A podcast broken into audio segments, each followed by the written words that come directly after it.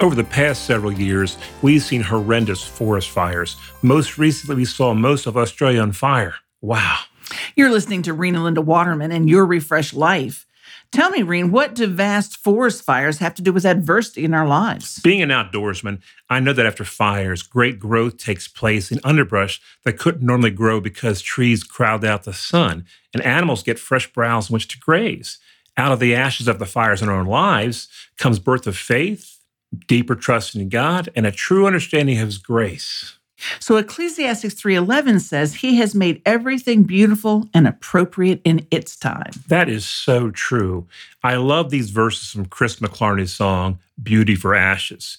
God of the new beginnings, God of the second chance, your grace an endless river, your love an avalanche.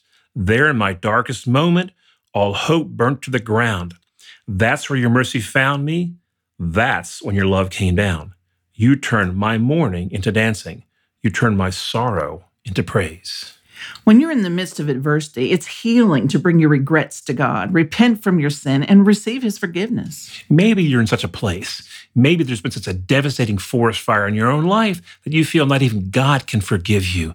But the good news is He can and He will. If you believe in your heart that He's Lord and confess your sins, He will forgive you. If you made that confession of faith, we'd love to hear from you. We have something we'd love to send you.